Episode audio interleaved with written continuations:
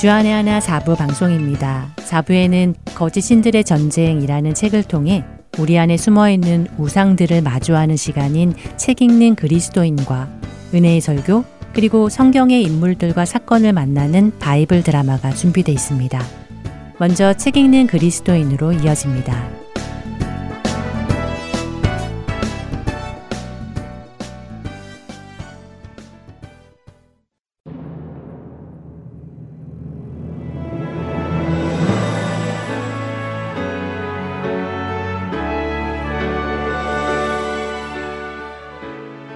시청자 여러분 안녕하세요. 성도들에게 추천해 드릴 만한 신앙 서적을 읽고 여러분께 소개해 드리는 책 읽는 그리스도인 시간 진행의 설교입니다.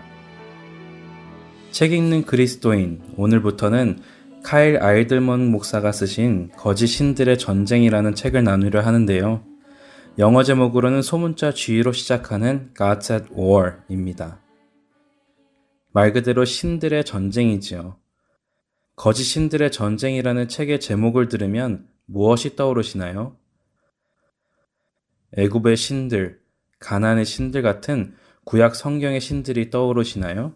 아니면 오늘날 세상에 존재하는 많은 종교의 신들이 떠오르시나요? 저는 처음 이 제목을 접했을 때 방금 나열해 드린 그런 신들, 즉 하나님 외에 다른 신들에 관한 내용이라고 생각을 했었습니다. 하지만 이 책에서 말하는 신들은 그런 신들이 아니었는데요. 이 책의 서론에 저자이며 목사인 카일과 자신의 딸이 침대에 누워서 잠자기 전에 나눈 대화 내용을 소개합니다.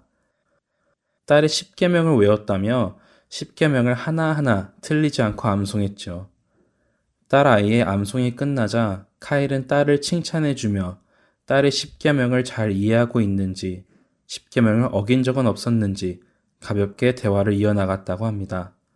거짓말을 한 적은 없는지, 부모님은 공경했는지, 친구의 것을 욕심내거나 친구를 미워한 적은 없는지 말입니다. 아빠의 질문에 딸아이는 부끄러운 듯 그런 일들이 있었다며 인정했다고 합니다. 자신이 하나님의 십계명을 외우고는 있지만 지키지는 못했음을 인정한 것이죠. 대화를 마치고 기도를 하려는 순간이었다고 합니다. 딸아이가 눈을 반짝이며 칼 목사님에게 자랑스러운 듯 입을 열었다고 합니다. 칼 목사의 딸 아이의 입에서 나온 말은 무엇이었을까요? 딸은 이렇게 이야기했다고 합니다. 하지만 아빠, 한 가지 계명은 절대 어기지 않았다고 말할 수 있어요. 나는 절대 우상을 만든 적이 없거든요. 딸아이의 말을 듣고 칼 목사님은 꼭 해주고 싶었지만 너무 늦은 시간이어서 속으로만 이렇게 말했다고 합니다. 우리 모두 가장 자주, 가장 많이 어기는 계명이 바로 그 특별한 계명이란다. 마틴 루터가 말했던 그대로 우리가 다른 계명들을 어기게 되는 것이 이 계명을 먼저 어기기 때문이야 라고요.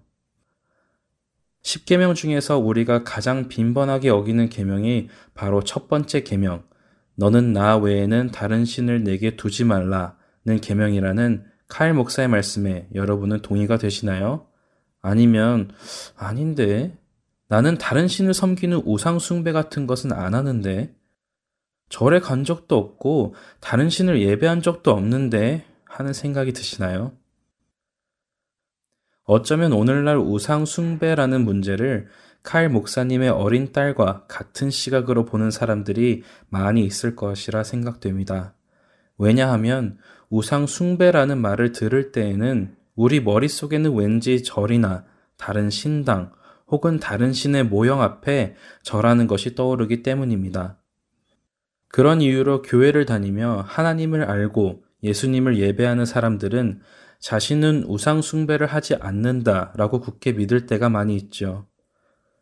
그런데 하나님께서 출애굽기 20장 3절에서 말씀하신 첫 번째 계명 너는 나 외에는 다른 신들을 내게 두지 말라에서 그 신들은 누구를 뜻하는 것일까요? 우리가 흔히 생각하는 다른 신들일까요? 책의 저자 카일 아이들먼에 의하면 그렇지 않습니다. 그는 신의 모습이 아니면서도 우리 안에 우리가 신처럼 떠받들고 있는 우상들, 그러면서도 우리 스스로는 그것들이 신이나 우상이 아니라고 생각하는 것들이 있음을 밝혀줍니다. 바로 우리 속에 있는 그 우상들의 싸움을 이 책은 설명하지요. 카일 알들먼 목사는 이 책을 통해 우리가 하나님의 첫 번째 계명을 얼마나 빈번히 어기는지, 얼마나 많은 거짓 신들을 섬기고 있는지를 하나하나 보게 해줍니다. 우상 숭배라는 렌즈를 통해 바라본 카일 목사 자신 스스로의 믿음과 삶, 하나님과의 관계를 새롭게 구축해 나간 진솔한 자신의 은혜의 경험을 나누기도 하죠.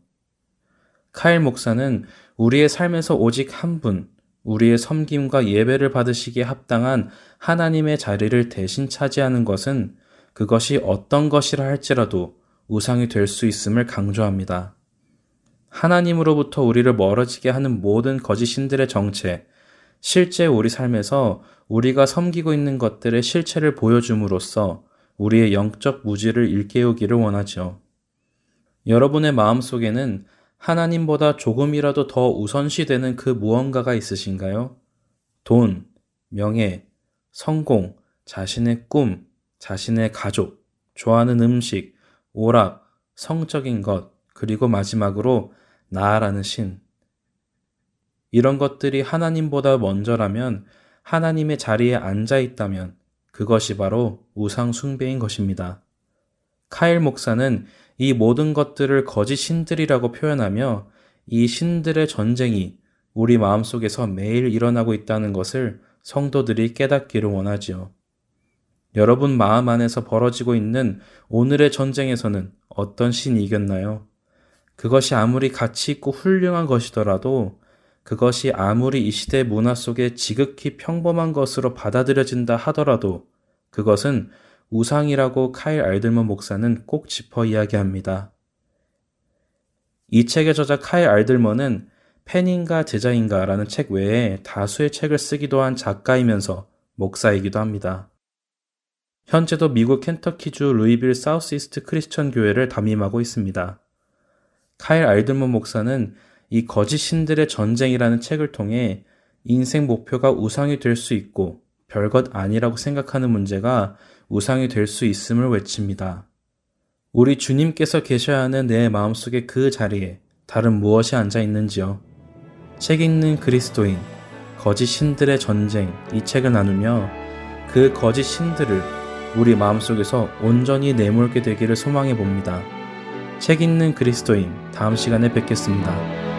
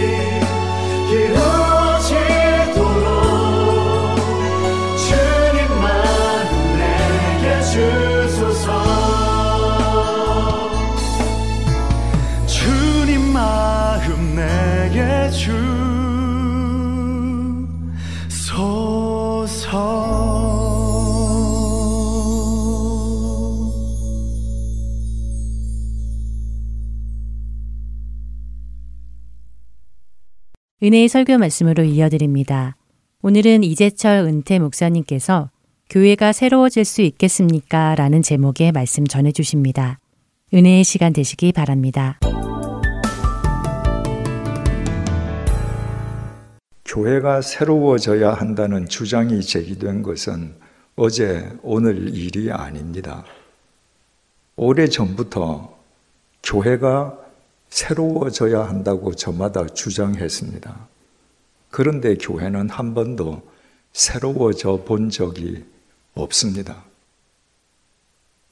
교회가 새로워져야 한다는 당위성은 모두가 인정함에도 불구하고 현재 자기 중심적인 신앙생활의 안일함에 안주해서 교회가 새로워진다는 것이 구체적으로 무엇을 의미하는지 생각해 보지 않거나 아니면 아예 생각해 보려 하지 않았기 때문일 것입니다.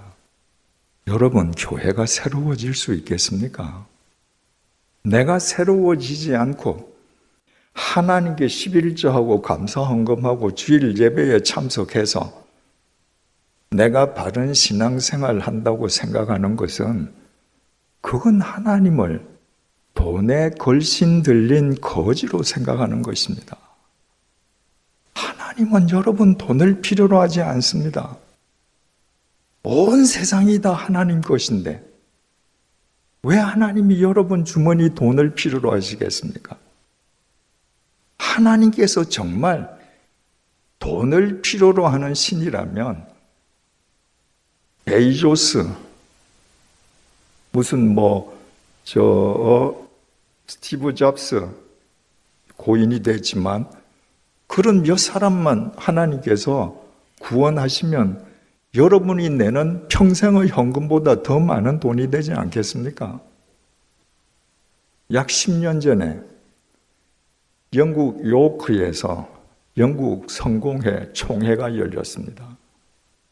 그 해 영국에 있는 성공회 교인들의 나이를 따지니까 평균 연령이 60세가 넘었습니다.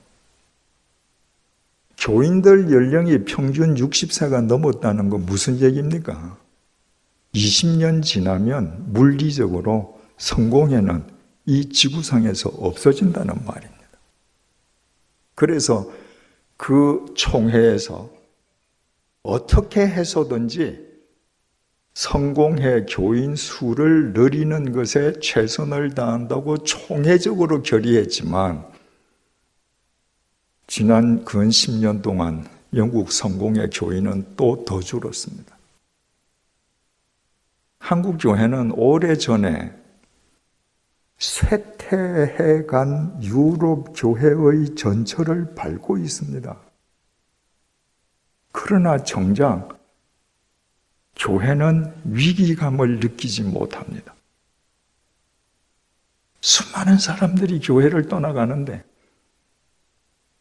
10년 후에, 20년 후에도 교회는 건재하겠지 라고 생각합니다. 교회를 이 지경으로 만든 건 교회가 이런 위기에 직면하게 한 것, 그것은 전적으로 제 자신을 포함한 이 땅 목사들의 책임입니다. 그렇다고 이 위기에서 교인들은 자유로울 수 있는가? 그런 것도 아닙니다. 목사들이 이 위기의 공범들이라면 교인들은 동조자 내지 방관자들이었습니다. 우리가 어떻게 회개할 것인가? 교회를 이렇게 만든 주님의 몸된 교회를 이렇게 쇠퇴하게 만든 이 잘못을 어떻게 회개할 것인가? 그것은 말로 해서는 안 됩니다. 방법은 한 가지입니다. 교회를 새롭게 하는 것입니다. 그렇다면 교회를 새롭게 한다는 것은 구체적으로 어떻게 한다는 것인가? 무엇보다도 먼저 교회를 새롭게 한다는 것은 교회가 광야 교회가 되는 것입니다. 이스라엘 백성들은 메시아께서 이 땅에 강림하시기를 열망했습니다. 그런데 메시아가 이 땅에 강림하실 것을 알고 그 길을 예비했던 사람들은 예루살렘에서 하나님의 말씀으로 밥 벌어 먹고 살고 부귀영화를 누리고 온갖 종교 권력을 누리던 대제사장들, 제사장들, 서기관들, 율법사들이 아니었습니다. 세상에서 권력을 잡고 있던 사람들도 아니었습니다. 아무것도 가진 것 없는 세례자 요한이었습니다. 하나님 말씀으로 밥 먹고 살아가는 대제사장을 포함한 제사장들도 모르는데, 율법사들도 모르는데, 서기관들도 모르는데, 어떻게 세례자 요한, 그 단 한 사람은 알고 있었을까? 예루살렘에는 보이는 게 많습니다. 집들이 많습니다. 하나님이 보이지 않습니다.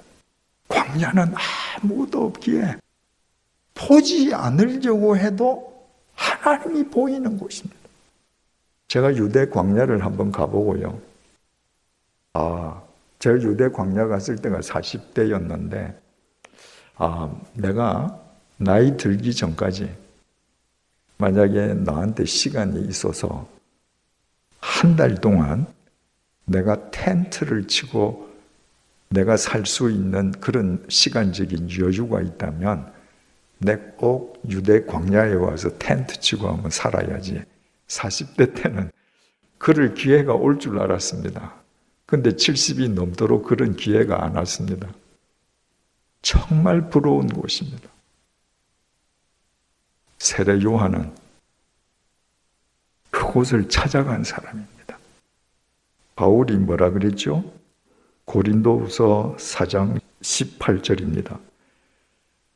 우리가 주목하는 것은 보이는 것이 아니요 보이지 않는 것이니 보이는 것은 잠깐이요 보이지 않는 것은 영원함이니라. 여러분들 댁에 계시는 것보다 예배당에 오면 좀 더 거룩하게 느껴지시죠? 이 보이는 거 지금 쇠퇴하고 있는 겁니다. 터키에 가서 보지 않았습니까? 2000년 전에 그렇게 사람들이 열심을 다해서 지었던 예배당들 다 허물어진 거예요. 이건 영원하지 않습니다.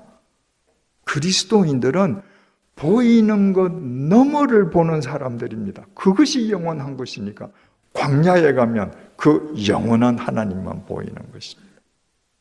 예수님께서 이 땅에 태어나셨을 때 제일 먼저 예수님이 태어나신 것을 알고 가서 경배한 사람들이 있었습니다. 광야에서 양을 치던 목자들이었습니다. 그 목자들은 광야에서 양을 치다가 밤이 되면 모닥불을 피워놓고 하늘을 우러러 보던 사람들입니다. 그때 하늘에서 천사가 내려와서 얘기했습니다. 구주가 나셨다고.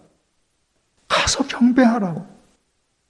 예루살렘 대제사장들, 율법사들 예수가 태어난 줄도 몰랐습니다. 광야의 목자들이 먼저 알고 가서 경배했습니다.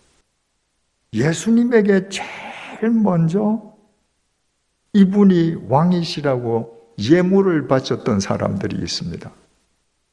누굽니까? 동방 박사들입니다. 무슨 박사? 천문학자들입니다. 별을 관측하는 사람들.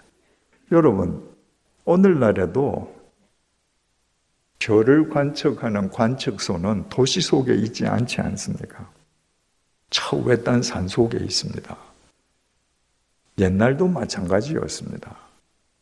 지금 대도시에 비하면 옛날 도시들은 도시라고 할 수도 없지만 그러나 옛날 도시도 도시거든요. 밤이 되면 집집마다 창문으로 다 불빛이 새어 나옵니다. 그런 데서는 하늘 별이 제대로 관측이 안 됩니다. 그래서 옛날 천문학자들도 다 광야로 나갔습니다. 광야 구름에서 사방이 깜깜한데 하늘만 쳐다보던 사람들입니다. 그들이 메시아가 태어났다는 것을 알고 그 먼 곳에서부터 예물을 들고 와서 메시아에게 첫 번째 예물을 바친 사람들이 되었습니다. 보십시오.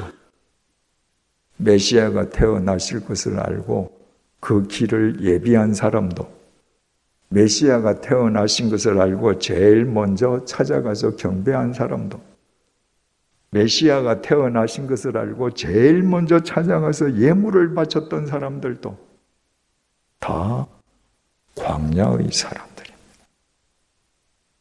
광야의 사람들이었기에 하나님과 늘 대면하고 있었던 것입니다. 광야교회가 된다는 것을 조금 더 깊게 들어가서 설명하면 광야 교회가 된다는 것은 아웃사이더 교회가 되는 것입니다. 세례 요한은 본래 제사장 사가리아의 아들입니다.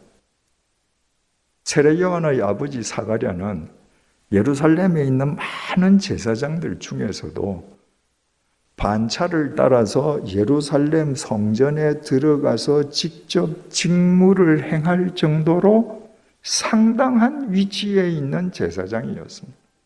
여러분, 상당한 위치에 있는 2000년 전 제사장들 다 잘 살았습니다. 제사장은 세습되지 않았습니까? 요한은 가만히 있으면 아버지 제사장직 세습하는 겁니다.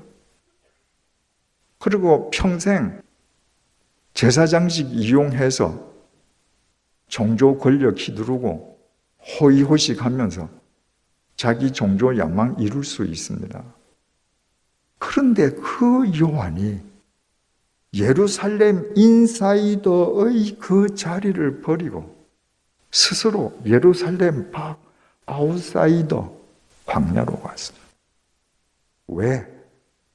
예루살렘 안에 살고 있는 예루살렘 인사이더들의 논리로는 하나님과 바르게 동행할 수 없었기 때문일 것입니다.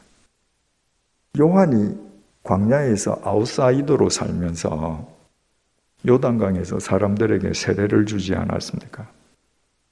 그랬더니 예루살렘 안에 살고 있는 예루살렘 인사이더들이 요한을 찾아왔습니다. 그들 중에는 경제적으로 부유한 사람들, 세리들, 군인들이 있었습니다. 그들은 다 예루살렘 인사이더의 한 축을 이루는 사람들이었습니다. 그 사람들 향해서 요한이 이렇게 질타합니다. 누가복음 3장 7절에서 9절입니다. 요한이 세례받으러 나오는 무리에게 이르되 독사의 자식들아 누가 너희에게 일러 장차 올 진노를 피하라 하더냐? 그러므로 회개에 합당한 열매를 맺고 속으로 아브라함이 우리 조상이라 말하지 말라. 내가 너희에게 이르노니 하나님이 능히 이 돌들로도 아브라함의 자손이 되게 하시리라. 이미 도끼가 나무 뿌리에 놓였으니 좋은 열매 맺지 아니하는 나무마다 찍혀 불에 던지리라. 지금 요한이 그들을 향해서 심판의 도끼가 뿌리에 놓였답니다. 지금 너희들 발등에 심판의 도끼가 놓여 있다는 거예요. 너희들은 독사의 자식이라는 겁니다. 당장 회개하라는 겁니다. 여러분, 이분들이, 이 사람들이 예루살렘 안에 가서 살면 어떻게 돼요? 예루살렘 성전에 들어가서 살찐 소와 기름진 양으로 좋은 예물을 제사장한테 바치고 제사 지나면 제사장으로부터 복받았다고 칭찬받는 사람들입니다. 인사이더들 사이에서는 칭찬받는 사람들인데 아웃사이더 요한이 보건대는 하나님의 심판을 받아 마땅한 죄인들이었습니다. 아웃사이더에서 볼 때 인사이더에서 사는 사람들의 가면 속의 실체가 보이는 것입니다. 인사이더로는 보이지 않는 겁니다. 여러분, 그러고 따지고 보면 성경에서 세상을 새롭게 한 사람들 가운데에 인사이더는 없습니다. 세상을 새롭게 한 하나님의 도구들은 전부 아웃사이더들이었습니다. 여러분, 이 세상에서 아무리 부귀영화를 누린 귀부인이라 할지라도 예수님을 자기 태에서 배워서 낳게 한 성모 마리아보다 더 귀할 수 있을까요? 성모 마리아, 빈민촌 나사렛 아웃사이더입니다. 열두 제자 중에 인사이더가 있습니까? 전부 갈릴리 빈민촌 아웃사이더들입니다. 바울도 철저한 아웃사이더였습니다. 바울이 예수님의 부르심을 받는 순간 그는 inside 예루살렘, 예루살렘 안이 아니라 outside 예루살렘, 예루살렘 밖 다메섹으로 향하는 길 위에서 부르심을 받았습니다. 여러분, 우리는 뭐 길이라고 그러니까 오늘날과 같은 잘 포장된 길을 참 연상하기가 쉽지 않습니까? 그런데 예루살렘에서 다메섹 이르는 230, 230km 길, 그 광야입니다, 광야.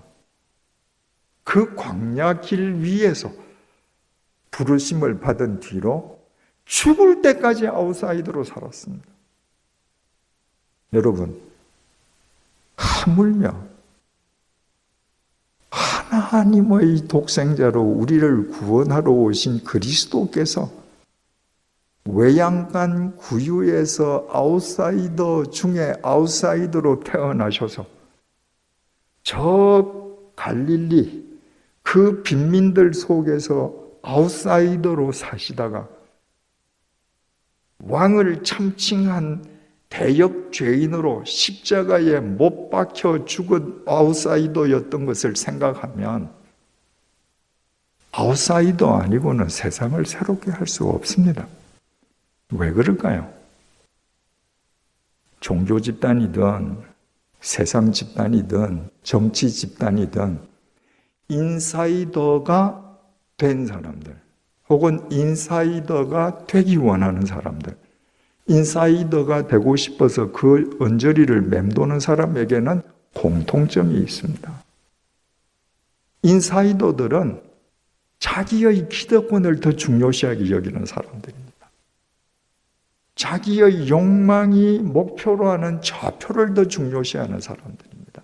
그걸 중요시하지 않고는 인사이더가 될 수 없습니다. 그래서 권력 지향적이 됩니다. 그들은 누구보다도 종교적인 열심을 갖고 있습니다. 종교 행위의 열심입니다. 그러나 종교심은 신앙심이 아닙니다. 인사이더들이 갖는 그 열심, 헌금 많이 하고 열심히 봉사하는 그 종교심은 하나님을 달래고 얼루어서 내가 원하는 목표를 이루기 위함입니다. 그래서 종교심은 미신입니다. 그러기 때문에 인사이더들은 세상을 새롭게 하지 못합니다. 그들은 그들의 이해관계는 확충시킵니다. 그들의 이해관계를 확장시키면 확장시키는 만큼 세상은 오염됩니다. 그래서 하나님께서 아웃사이더를 쓰십니다. 인사이더가 될 수 있는 역량을 충분히 가지고 있음에도 불구하고 자발적으로 아웃사이더로 사는 사람들. 그 사람들은 신앙심 때문에 그렇습니다. 신앙심이라고 하는 것은 나의 것을 이루기 위해서 나를 강화하는 것이 아니라 하나님 앞에서 나를 철저하게 포기하는 사람들입니다. 그 아웃사이더들 눈에 인사이더의 모든 위선과 이율 배반과 모순이 보이는 것입니다. 그래서 아웃사이더들이 세상을 새롭게 하는 것입니다. 여러분, 지금까지 여러분들이 그리스도인이 되면서 인사이더들이 되기 위해서 애쓰셨습니까? 오늘 이 시간부터 여러분들은 스스로 요한처럼, 엘리야처럼, 엘리사처럼, 바울처럼, 예수님처럼 아웃사이더가 되어요. 그때 여러분 자신을 먼저 새롭게 할 수 있습니다. 여러분 자신을 먼저 새롭게 할 때 세상을 새롭게 하는 주님의 오른팔 왼팔이 되는 것입니다. 1517년도에 마르틴 루터는 비텐베르크 성당에서 95개 조문에 달하는 반박문을 발표했습니다. 당시 타락한 로마 가톨릭 교회는 성경에서도 벗어나고 교회를 왜곡시키고 세상을 짓밟았습니다. 마르틴 루터가 그 로마 가톨릭 교회, 그 거대한 요새와도 같은 가톨릭 교회를 향해서 비텐베르크 성당에서 95개 조항의 반박문을 발표했다고 하는 것은 그 로마 가톨릭 교회라는 그 과거에 대해서 오늘의 향을 던진 겁니다. 그리고 마틴 루트는 프로테스탄트, 개신교라는 새로운 미래를 얻었습니다. 여러분, 버리지 않고 새 것을 얻는다는 것은 거짓말입니다. 버리지 않고서는 그 무엇도 새롭게 할 수 없습니다. 여러분, 만약에 우리 모두가 한국 교회를 세속화시키고 하나님보다 만몬을 더 신뢰하면서 교회의 거룩성과 교회다움을 상실하게 한 이 교회의 위기에 이익을 담당해 온 사람들임을 자인한다면 여러분 우리 그 과거를 향해서 오늘이라는 향을 과감하게 내던지십시다. 오늘 이 시점으로부터 우리 광야교회, 아웃사이더 교회, 그림자 없는 교회, 욕먹는 교회의 행보를 시작하십시다. 하나님께서 반드시 우리에게 새로운 미래로 응답하실 것입니다.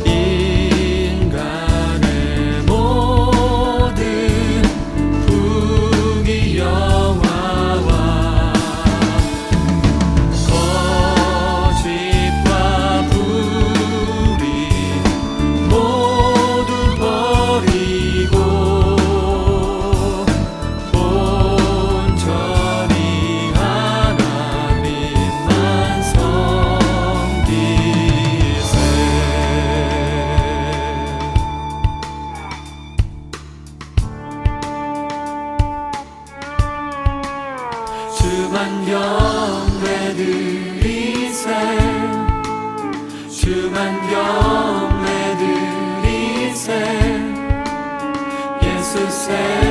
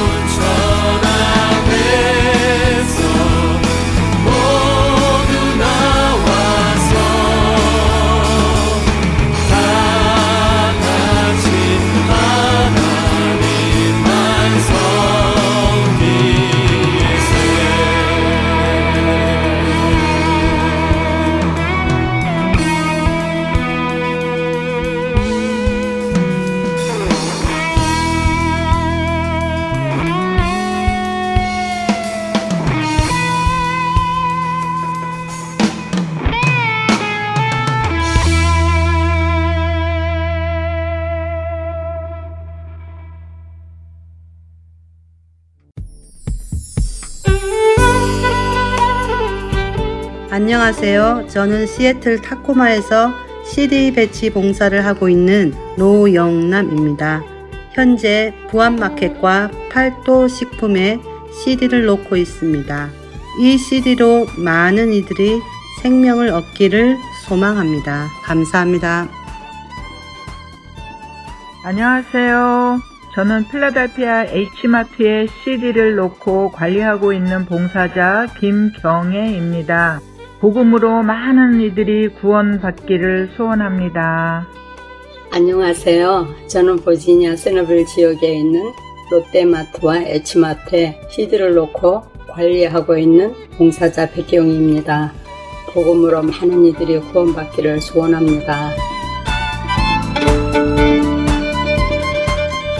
예수 그리스도의 구원의 복음은 복음을 전달받은 사람들을 통해 끊임없이 전해져 갑니다. 여러분도 복음의 전달자가 되실 수 있습니다. 복음 전파 사역에 동참하실 분들은 전화번호 602-866-8999로 연락 주시기 바랍니다.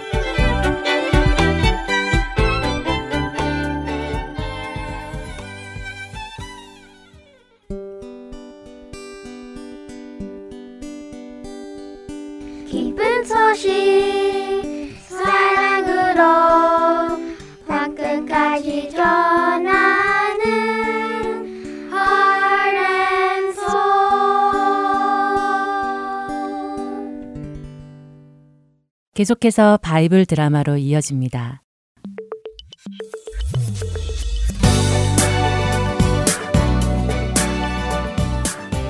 애청자 여러분 안녕하세요.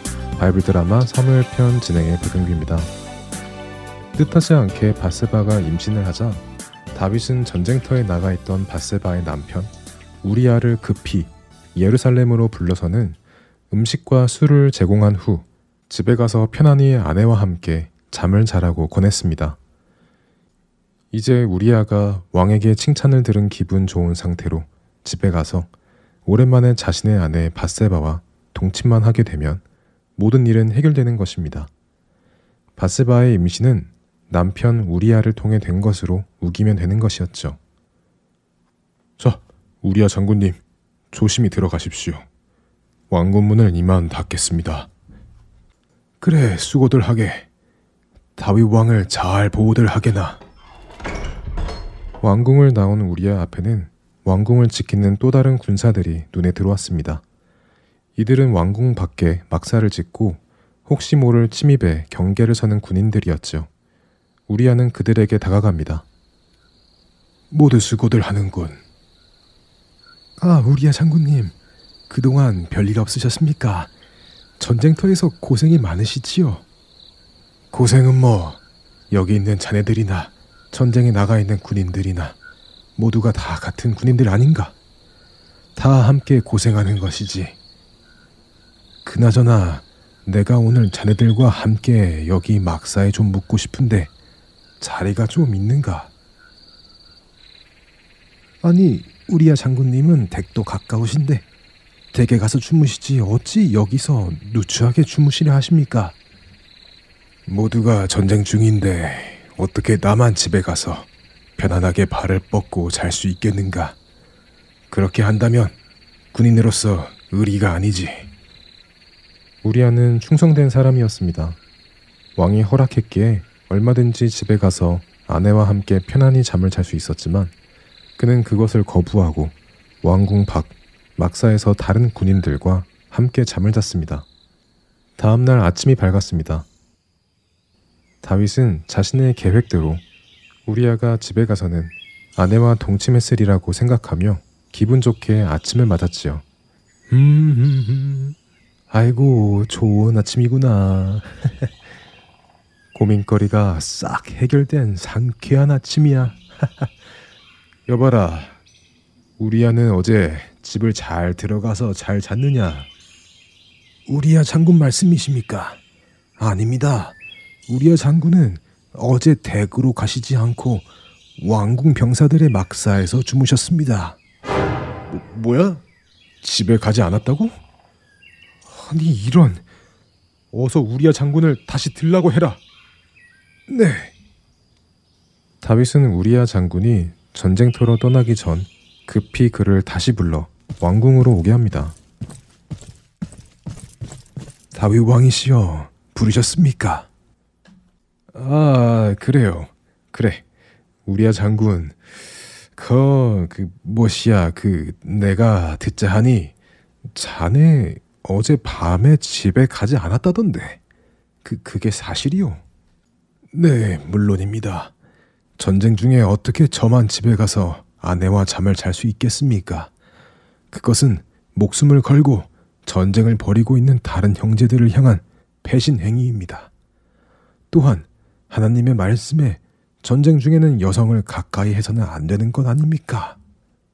아, 그, 그, 그렇지. 뭐, 그렇지만, 그래도 왕인 내가 특별히 선물로 허락을 해 준 것이니, 집에 가서 자도 되지 않겠나. 뭐, 어쨌든 그 자네의 그런 충성심과 전우회를 내가 높이 사네. 어, 자, 그런 의미로 오늘 하루 여기서 더 지내도록 하게나. 내가 자네의 그 충성심과 전우회를 위해 큰 잔치를 베풀도록 하겠네. 자, 우리야 장군을 위하여 우리 다 같이 실컷 마시고 즐깁시다. 다윗은 그날 우리야에게 많은 술을 먹도록 합니다. 그가 아주 만취하여 술김에라도 아내를 찾아가 동침하게 하기 위해서였죠. 밤이 깊어지며 사람들은 취해서 돌아가기 시작했습니다. 술을 많이 마신 우리야 장군도 잔치에서 일어납니다. 어, 다윗 왕께서는 벌써 주무시는구나. 그럼 나도 이제 가봐야겠구나. 어, 왕께서 왜 이리 내게 술을 많이 주셨는지 아, 아이고 정신이 다 없구나. 술이 취했음에도 우리아는 자신의 집으로 가지 않았습니다. 그날 저녁에도 우리아는 왕궁을 지키는 군인들의 막사에 들어가 그들과 함께 잠을 잤습니다. 다음 날 날이 밝자 다윗은 우리아가 여전히 아내와 동침하지 않은 것을 알고는 실망합니다. 음, 이 답답한 우리아 녀석. 그냥 가서 아내와 동침하면 모든 일이 조용히 끝날 텐데. 결국 제 무덤을 제 스스로 파는구나. 에이, 너무 충직한 것도 탈이야. 우리아의 아내 바세바가 임신한 것을 우리아의 아이로 속이는 것은 실패해 보였습니다. 이제 다윗은 어떻게 할까요? 바이블 드라마 사무엘편 다음 시간에 뵙겠습니다. 안녕히 계세요.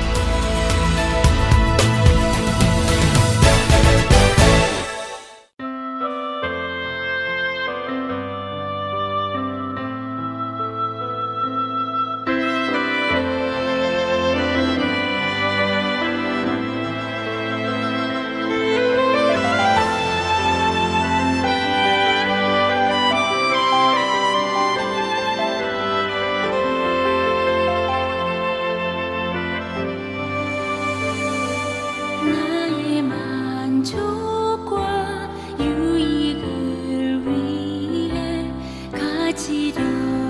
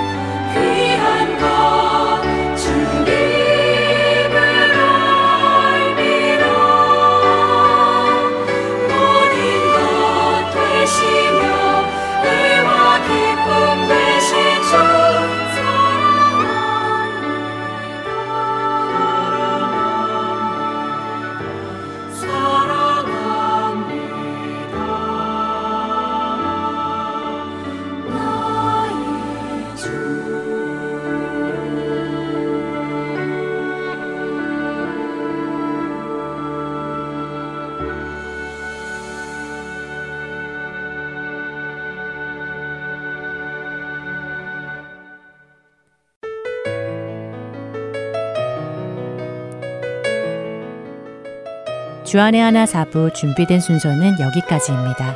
주님을 더 사랑하는 한 주 되시길 소망합니다. 안녕히 계세요.